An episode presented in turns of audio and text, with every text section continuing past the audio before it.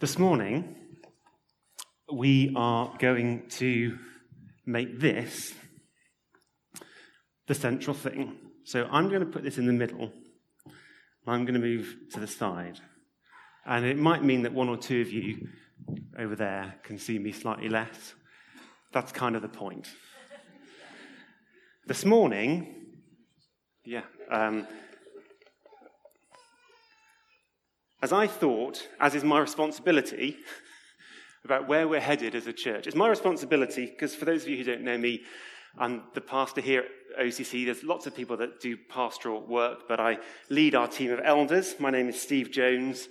And uh, as I was thinking about and praying about where we're headed this autumn, um, believe that God wanted us to start this autumn by focusing on what is most important uh, and that is his son Jesus. So the theme this morning is Christ crucified, and we're going to work our way through a chunk of uh, the letter that Paul wrote to Corinthians, his first letter, 1 Corinthians. So the text of the scripture is going to appear on the screen, but actually, I haven't got the clicker. That's my last little bit of. Thanks, Dave. That's great. Thank you. Um, the text is going to appear on the screen, but you might like to open it in your uh, own Bible if you have a Bible with you, which is a good thing to do. And because this text is going to guide our thoughts, shape our, uh, hopefully, our feeling, our belief, as well as our thinking this morning. And it's quite a profound text, and uh, it's my privilege this morning just to unpack it a little bit. This is what Paul wrote. For the message of the cross is foolishness to those who are perishing. But to us who are being saved, it is the power of God. For it is written, and this is a quote from the Old Testament I will destroy the wisdom of the wise, the intelligence of the intelligent I will frustrate. Where is the wise person? Where is the teacher of the law? Where is the philosopher of this age? Hasn't God made foolish the wisdom of the world? For since in the wisdom of God, the world, through its wisdom, didn't know him, God was pleased through the foolishness of what was preached to save those who believe. Jews demand signs, and Greeks look for wisdom. But we preach Christ crucified. It's a stumbling block to the Jews and foolishness to the Gentiles. But to those whom God has called, both Jews and Greeks, Christ, the power of God and the wisdom of God. For the foolishness of God is wiser than human wisdom, and the weakness of God is stronger than human strength. As I read this text, I found myself reading again and again that word that comes up, foolish or foolishness. And I don't know about you, but it kind of wasn't quite landing for me. The word fool makes me think of someone dressed up with a jester's hat in a sort of Shakespearean play or uh, in olden days. And I looked up the word that's translated as foolishness. And the Greek word is the word moria, which um, I think is the inspiration for Tolkien's dwarven kingdom in The Lord of the Rings. And uh, it means foolishness, but it means particularly a kind of dullness of mind. Moria. It's the word that, uh, from which the English word moron comes. And when I realized that, it just started to come a little bit more alive to me, and it might become a little bit more alive to you.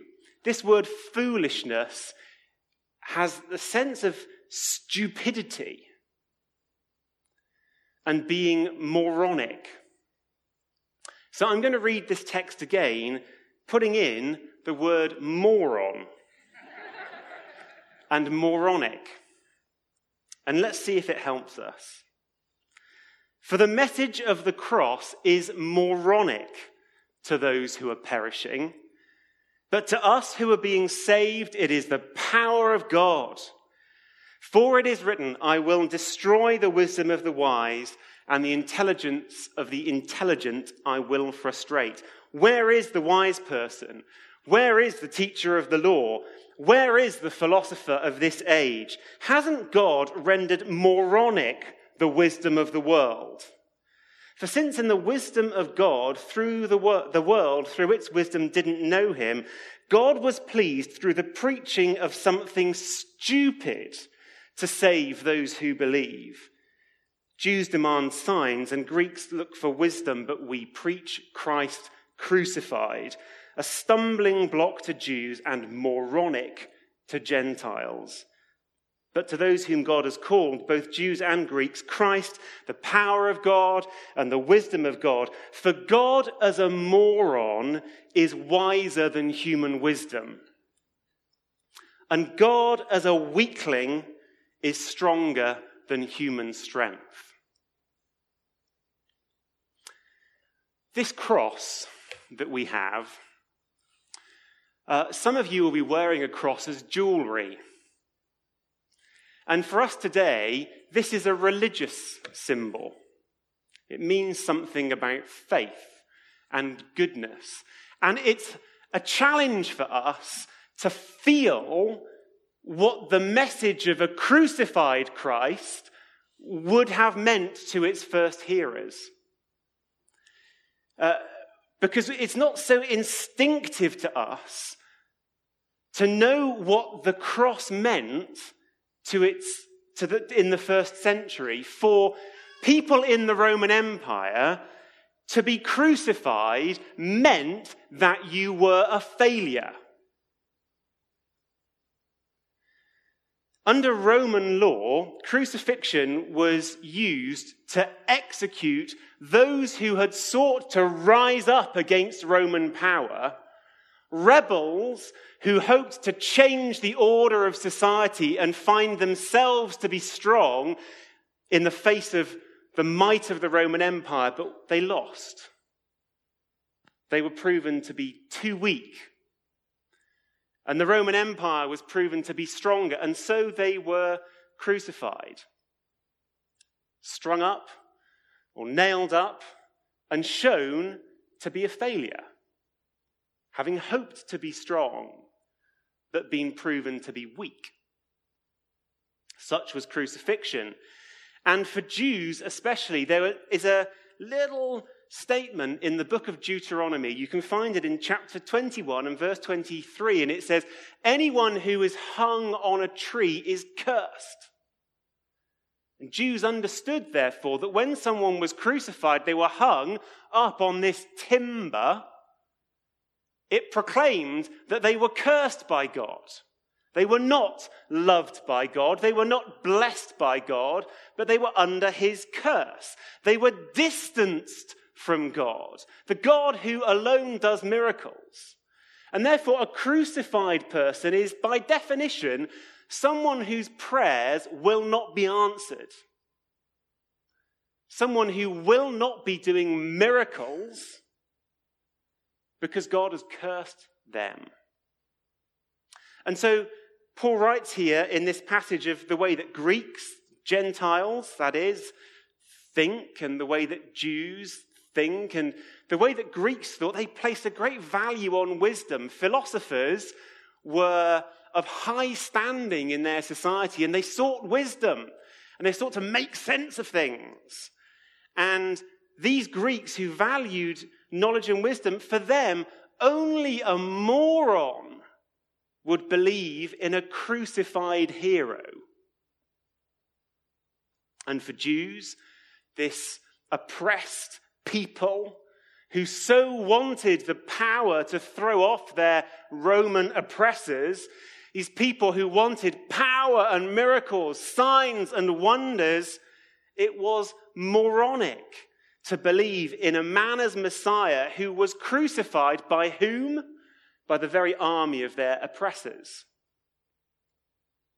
And so People heard Paul proclaiming there's Christ, the Messiah.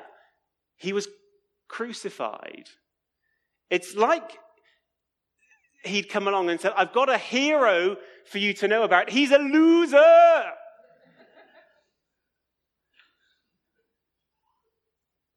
Just made no sense.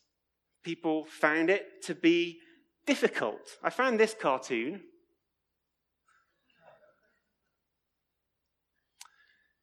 As is, this is a mocking Trump after he uh, said that um, McCain, who's just died, was a loser for having been caught in Vietnam. That's the context of it. And this was a little cartoon that someone produced at the time during the presidential election. But as I have observed, is sometimes the case, despite everything, the things that Donald Trump says are sometimes the things that we harbor in our own thoughts. Maybe that's just me. But just actually, losers are unattractive. That's why we don't want to be one. We live in an age that, like most ages, I suppose, adores health, fitness, and wealth, adores youthfulness. That's why these two guys at the front had a little uh, joke about the fact that Dave looks. I'm not going to get into that. There are things that we value, and actually, we have, we, in our society, we live in a more sexualized society than many, and we value sexuality being clear and strong and chosen. So, in an age that adores those things, how might we touch the sense of scandal that the message of the cross was to its first hearers? Maybe it would be a bit like someone coming to us and saying that I was, I was in. Um, It'd be like someone coming to us and saying, there was, There's this Messiah for you who's going to do you the world of good. This Messiah is like, I found this person, they're an intersex person with learning difficulties, old, now senile, dying in a dark corner of a strip club. Behold your Messiah. It makes no sense. Such a person has none of the strength that is needed, none of the wisdom that is needed. And that, I'm not saying that Jesus was that person, just to be clear. I'm trying to bring to life for us the sense of moronic weakness that people heard when Paul said, I preach Christ and I preach him crucified. The word that's, trans, the word that's translated in the text that I read as stumbling block in verse 23. The Greek word is scandalon. It's a sense of scandal. We should have some sense of being scandalized at this story.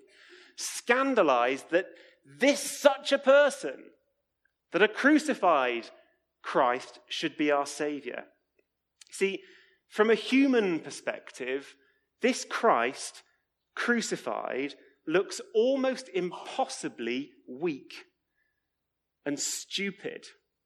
But Paul writes, there in verse 24, Christ is in fact the power and the wisdom of God. Because this man who died on a cross was not just a man, but the living God who had become man. And no method of execution can extinguish his life. This is the living God who knows all things, who can do all things, who is everywhere present, who sustains all things, who holds time and space together. And this limitless God became flesh and he died for you and for me. As Paul wrote elsewhere to the church in Philippi, God emptied himself and he took the form of a servant being born in human likeness and being found in human form, he humbled himself by becoming obedient to the point of death, even death on a cross. Jesus was by nature immortal, but submitted to death in order to reveal the extent of God's love for us in order to free us from slavery to sin, in order to purchase our forgiveness, and to reveal God's unmatched power, he rose resurrected from the grave. Amen? No human mind would have made this up. Even those closest to Jesus couldn't understand it when he told them plainly about it. And so here's the point that Christ crucified is better than any of us. Christ crucified is better than any of us. Indeed, Paul writes, compared to him, we are all weak and foolish. Or we might say, feeble morons. The strongest man alive, the most fiercely intelligent woman alive are all alike feeble and moronic in the light of Christ crucified. You know, there are sometimes some things that happen to us that make us feel our limitations. Just this last week, I had a stomach bug. Just a little thing. And for a couple of days, I could barely think straight. And I couldn't stay awake for the whole day. And I felt my weakness and the limits of my intelligence. I felt them for a couple of days really keenly. Um, a few years ago, um, I came up against the edges of my weakness and limitations through a space hopper. As some of you will know, uh, I had an interaction with a space hopper, uh, which led to my having a dislocated shoulder and being taken away in an ambulance. And it was all my fault. And that knocked my confidence in both my strength and my intelligence. Some people live every day with disability. And those of us who have the privilege of living close to those with disability are reminded, along with them, that we are limited. But the fact is that we all live with life limiting conditions. For all of us, our thoughts only stretch a limited distance, and our hearts are only capable of so much love, and our bodies are mortal and will one day die. We're all limited. And Christ crucified is better than any of us. Next bit of our passage goes on to say, this. Brothers and sisters, think of what you were when you were called. Not many of you were wise by human standards. Not many of you were influential. Not many of you were of noble birth. But God chose the foolish things of the world to shame the wise. God chose the weak things of the world to shame the strong. God chose the lowly things of this world and the despised things and the things that are not to nullify the things that are, so that no one may boast before him. It's because of him that you are in Christ Jesus, who has become for us wisdom from God. That is, our righteousness, holiness, and redemption. Therefore, as it's written, let the one who boasts boast in the Lord. It says here, this church in Corinth, not many were wise, influential, upper class. Um, it's worth saying that does tell us that a few of them were. And if you find yourself this morning being someone who is intelligent and influential and posh, um, I, I, always have a slight kind of shiver goes through me when I use the word posh, because I once said to my grandmother, I used the word posh in my grandmother's hearing, and she said, Stephen, she said, that is a word used by people who do not put their milk in jugs.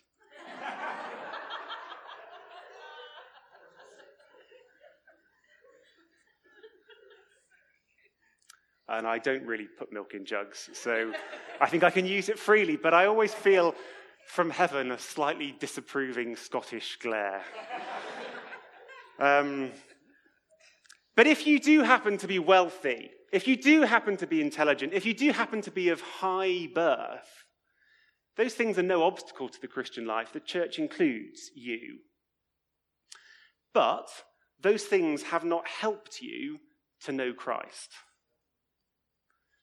God's choice of many people without such gifts shows that those gifts are not really needed. God, the living God, called light into being. He creates all living things, and he chooses things that are not. He makes things that didn't used to be, and he uses them to nullify the things that already existed. Jesus said that God is able to take up stones and raise children for Abraham. He said, if we don't praise God, the very stones will praise God.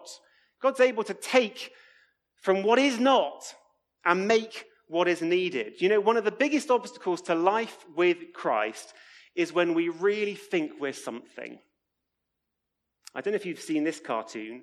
I might need to just read. The very top left there says, Christian and church movements throughout history. And it's a little branching picture of everything that's ever gone on in church history. Then it says, So this is where our movement came along and finally got the Bible right. And then this little person in the class says, Jesus is so lucky to have us. Wonder whether we sometimes feel that way a little bit. So glad that we're right God must really like the fact that we're really right. Isn't he lucky that we're following him just right? I don't know, maybe it takes other forms for you a sense of entitlement. You know, I deserve some good stuff. Well, however, it may find its shape in our lives, here Paul says, mm, no, no one may boast before this crucified Christ. Whatever advantages we feel we may have, whatever gifts we may be proud of, no one can boast before a crucified Christ. The living God, who humbled himself and became obedient to death, there's no place for boasting except in him.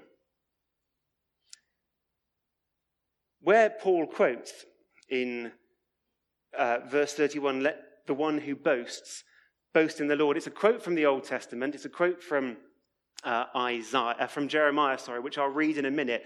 And the Greek word here is one that t- translates from the Hebrew the word hallelujah. Let's, let's, and the word hallelujah is about lifting up. Hallel is a, it's a word that means lifting up. And saying here, don't exalt ourselves. Let's not lift ourselves up. And let's not think we're great, but let's praise God. Let's lift God up. Let's give Him our hallelujahs as we worship Him and praise Him. And here's the second thing to see that this Christ crucified is worthy of our worship. It's worthy of our worship.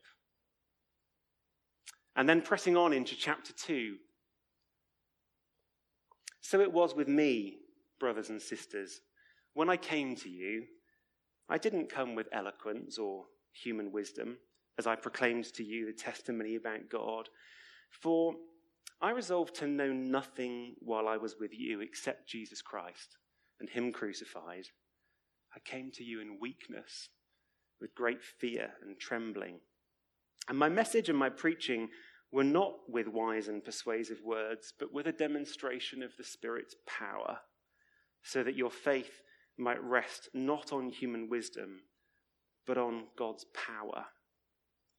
I want you to note that in verse 2 here, uh, whilst Paul has been pre- saying in, in verse 1 about his preaching, about the thing that he proclaimed, verse 2 is not just about what he preached, it's about what he had in his mind.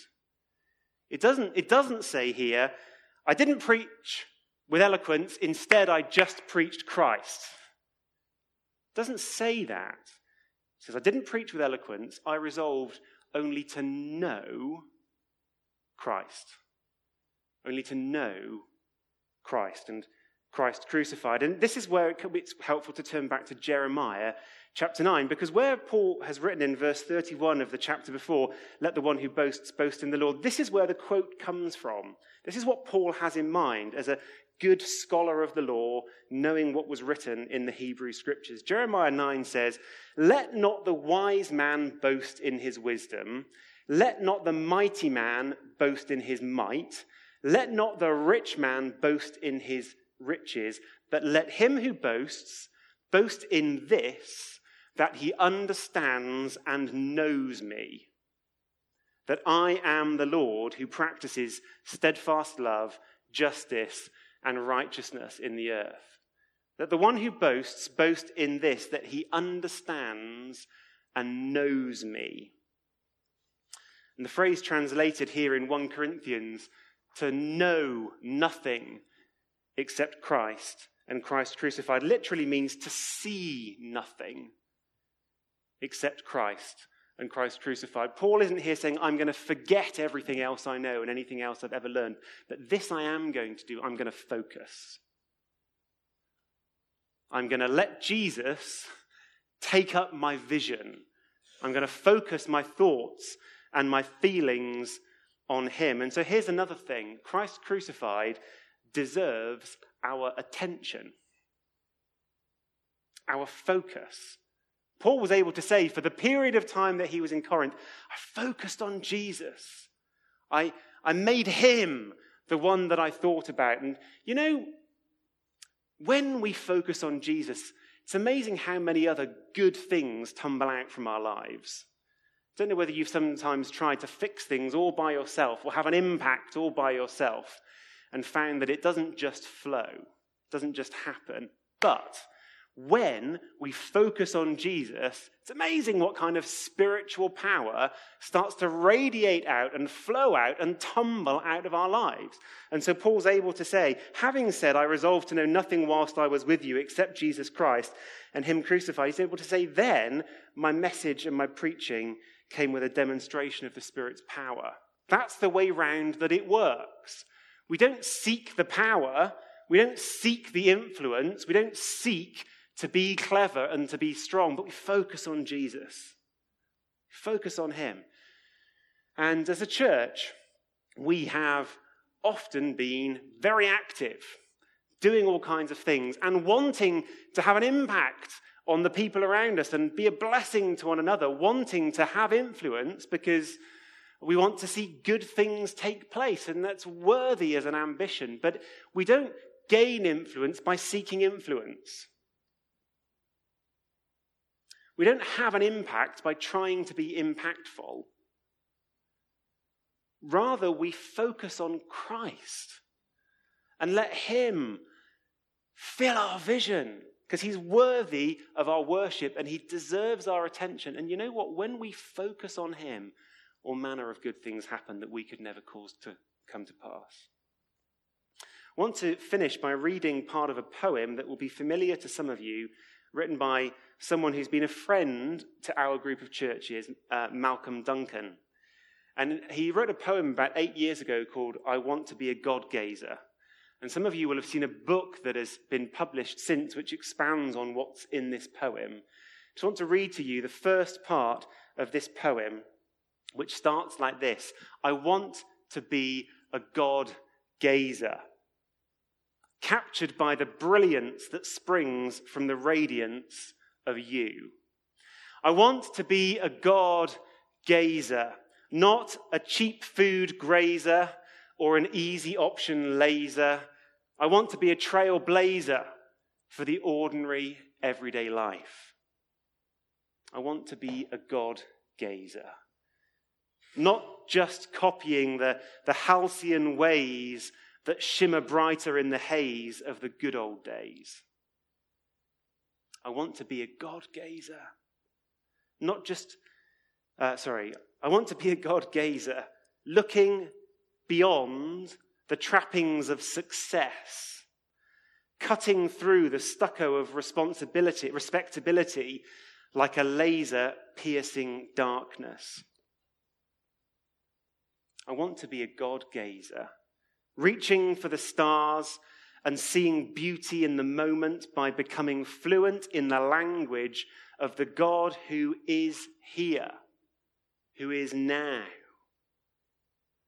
I want to be a God gazer until my imagination is saturated, until my thirst is sated, until my passion is stirred, until my intellect is stretched as far as it can be until my yearning yearns for others to be free.